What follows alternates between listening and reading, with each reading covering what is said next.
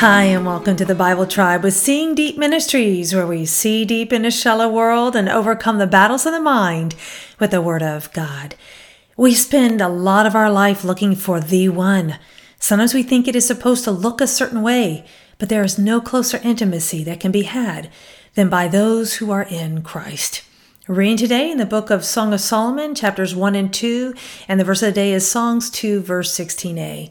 My beloved is mine, and I am his.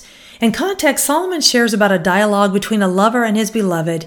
There are many different interpretations about this book. Some say it is allegorical and that it is not about human love. But most scholars arrive at this book being about human love. According to the Enduring Word commentary, the songs should be treated first as simple and yet sublime songs of human affection. When they are thus understood, reverently the thought may be lifted into the higher value of setting forth the joys of communion between the Spirit of man and the Spirit of God, and ultimately between the church and Christ. Further, some people see this as a drama proving that true love wins out between the young maiden and simple country shepherd. Even though Solomon tried to take the maiden for himself, this would mean that there are four main speakers or characters in the song, including the chorus of the daughters of Jerusalem. But it is the opinion of this particular commentator that there are actually only three main characters or speakers the young maiden, the Shulamite, the young man, Solomon, the beloved, and the chorus, the daughters of Jerusalem. In addition to these main characters or speakers, there are also a few minor characters, including the brothers of the Shulamite and some relatives to the wedding party.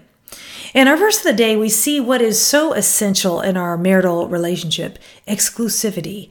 My beloved is mine, and I am his.